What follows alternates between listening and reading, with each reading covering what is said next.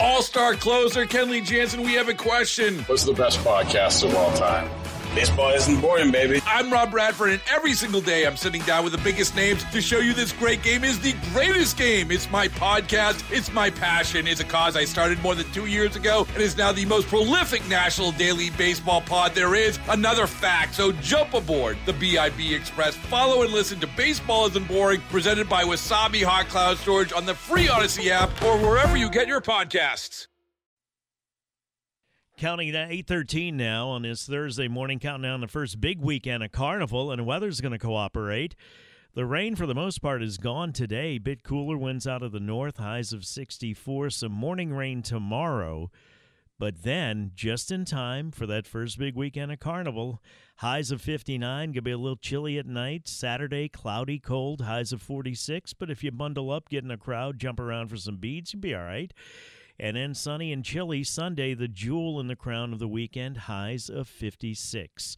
President Joe Biden yesterday um, kind of blamed some of the uh, placed rather some of the blame for how classified documents ended up in his Delaware home and Washington office on his staff who packed up the contents of his vice presidential office. We thought we'd invite David Priess on, our friend, uh, former CIA officer, currently publisher of the national security website and podcast group, um, and has written two books, including The President's Book of Secrets. Good morning, David. How are you? Good morning. It's good to talk to you again, Tommy. It's been a while since we have spoken to you, so I'd like you to tell me a little bit about the book, The President's Book of Secrets, and your other book, and about your work as much as you can with the CIA. And, and that's just to let people know that you do know what you're talking about here. Well, I, I do have some background in this. Yeah, so I worked at the, the CIA for a while, primarily as an intelligence analyst. That's processing all of the information that comes in to try to educate the uh, president and those around him of whatever party they happen to be about the national security challenges to the United States so that they're better informed to make decisions. And did that for a while and left.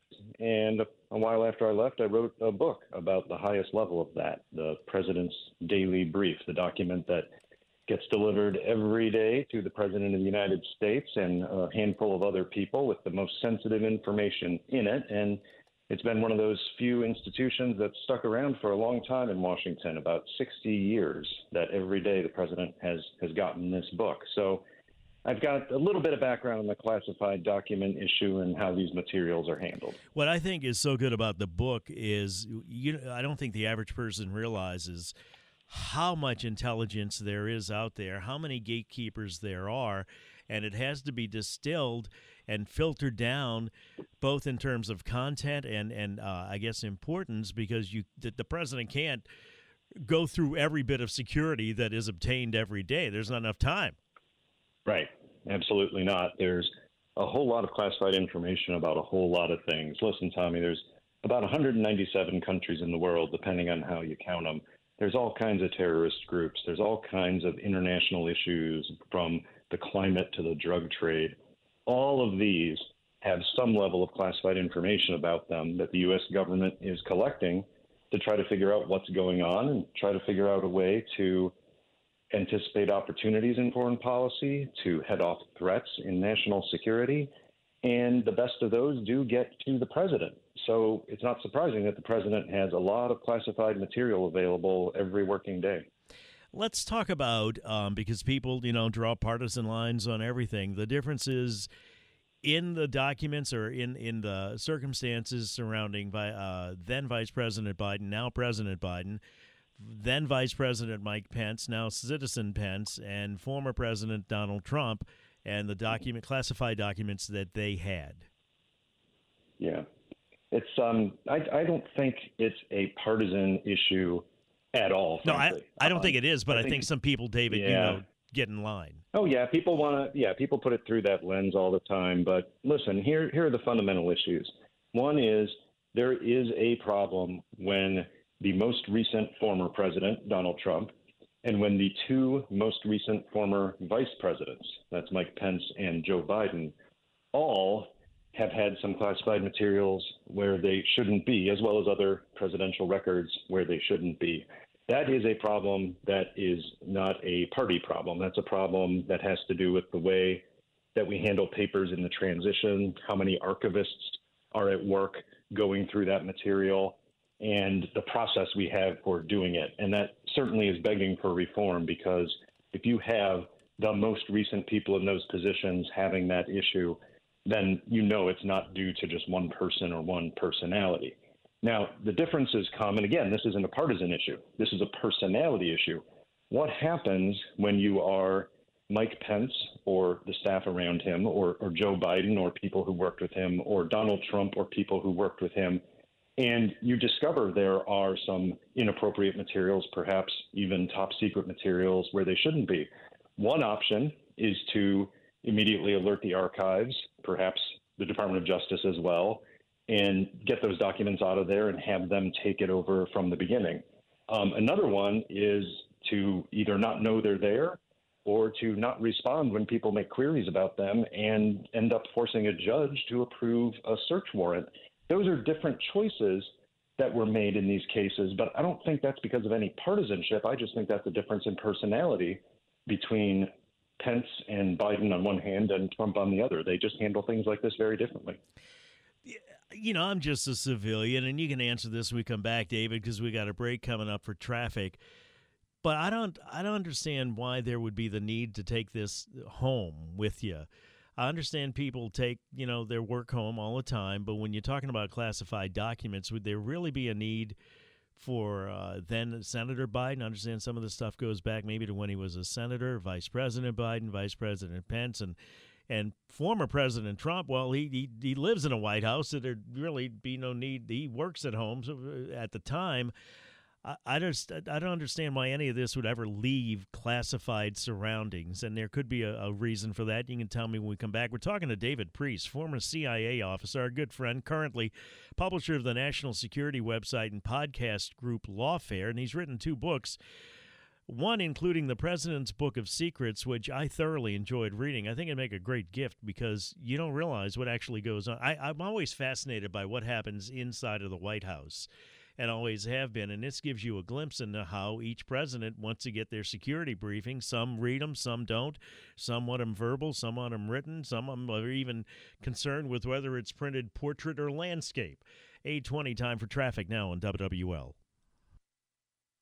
825, Tommy Tucker, WWL, talking to David Priess, former CIA officer, currently publisher of the national security website podcast, podcast I'll get it out. Podcast Group Lawfare. He's written two books about classified documents. National Security Security won the President's Book of Secrets, and I really did find that a, a, very interesting read and about the different formats that the presidents wanted their security briefings in, and some pay attention and some don't. Right, David?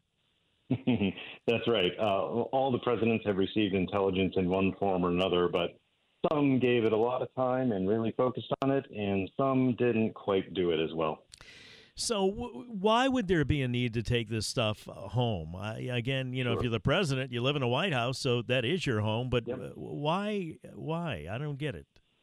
Yeah, uh, when you're in office, there there can be a need for senior most officials to have materials at home. Look, if there's a terrorist incident overnight or some breaking news of one country invading another country, and you're the Secretary of State, you want to have the ability to hear about it or read about it immediately. So you might have a part of your home designated as a classified area in which you can receive classified phone calls or you can have classified material uh, covertly, secretly sent to you. And of course, in the White House, it's easy because you've got very, very good protections uh, all around.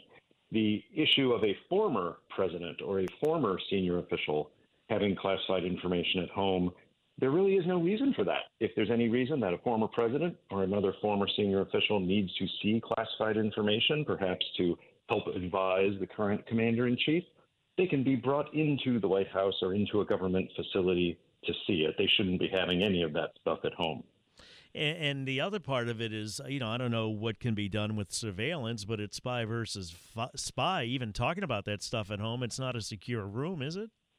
That's right. That's the scary part, Tommy, is some of these documents, and we don't know about all of the documents that have been found at all of the places from these from these three gentlemen, but we know about some of the Trump documents because of filings in court, and some of them were classified up to top secret. And, and that is a classification that only protects the most sensitive information. That information, which is judged, could cause exceptionally grave damage to national security if it gets into the wrong hands. And I don't care if it's a Trump or a Pence or a Biden or somebody else we're going to find who has this. If it's being stored in a closet in an office or in a resort or in some kind of residence, that is not a secure place because even despite the best of intentions, it's possible that somebody could get in there and see it who's not supposed to. How much sense could say you know an, innocuous employee and i'm not putting anybody down but if you're a, if you're a, mm-hmm. um, a, a, somebody cleans a house or something like that would would it be yeah. something that they could make sense of or not here's what i'm reading from what we're seeing in the, the press reports and i don't know that this is true but i suspect it's true is that there are boxes upon boxes upon boxes of personal papers and materials. In the Trump case, again, we have some court documents showing this that there's all kinds of press clippings and personal items. And then there happened to be some classified information uh, documents intermingled with those. So I think it actually would be hard for somebody to inadvertently come across this unless they're going through all the boxes for another reason and they happen across it. I also think it would be hard for somebody to know where those documents would be and deliberately go into the closet and find them quickly because it sure seems like this is just a process of staff at the White House, whether it's the president's staff or archivists, who very quickly during the transition were bundling up a bunch of documents and either didn't know that they were classified material or didn't care that it was classified material and put it in with everything else. I think it's pretty hard for somebody to know it's in there unless it was done deliberately. We and only, I'm not sure we've seen evidence of that yet. We only have 30 seconds left, but you know, a lot of companies have counters on copying machines because they don't want you doing personal work on their own copier. I, mm-hmm. There's no control over how many copies of this stuff was made and where they are. For some of the documents, there are. There are numbered copies for the most sensitive documents. Um, usually, those are kept track of. Um, I'm doubting that some of the documents that we're talking about here are some of those that might literally only have eight copies made for people to see. Mm-hmm. They might still be sensitive, but if the president gets it, there's a whole lot of paper moving in and out of the Oval Office on a typical day, and it's not surprising to me that there could be some intermingling of these documents in a way that there shouldn't be. David, thank you. I appreciate your time and your expertise. We'll talk to you again soon. When we come back, we'll. All star closer, Kenley Jansen, we have a question. What's the best podcast of all time? Baseball isn't boring, baby. I'm Rob Bradford, and every single day I'm sitting down with the biggest names to show you this great game is the greatest game. It's my podcast, it's my passion. It's a cause I started more than two years ago and is now the most prolific national daily baseball pod there is. Another fact. So jump aboard the BIB Express. Follow and listen to Baseball Isn't Boring, presented by Wasabi Hot Cloud Storage on the free Odyssey app or wherever you get your podcasts.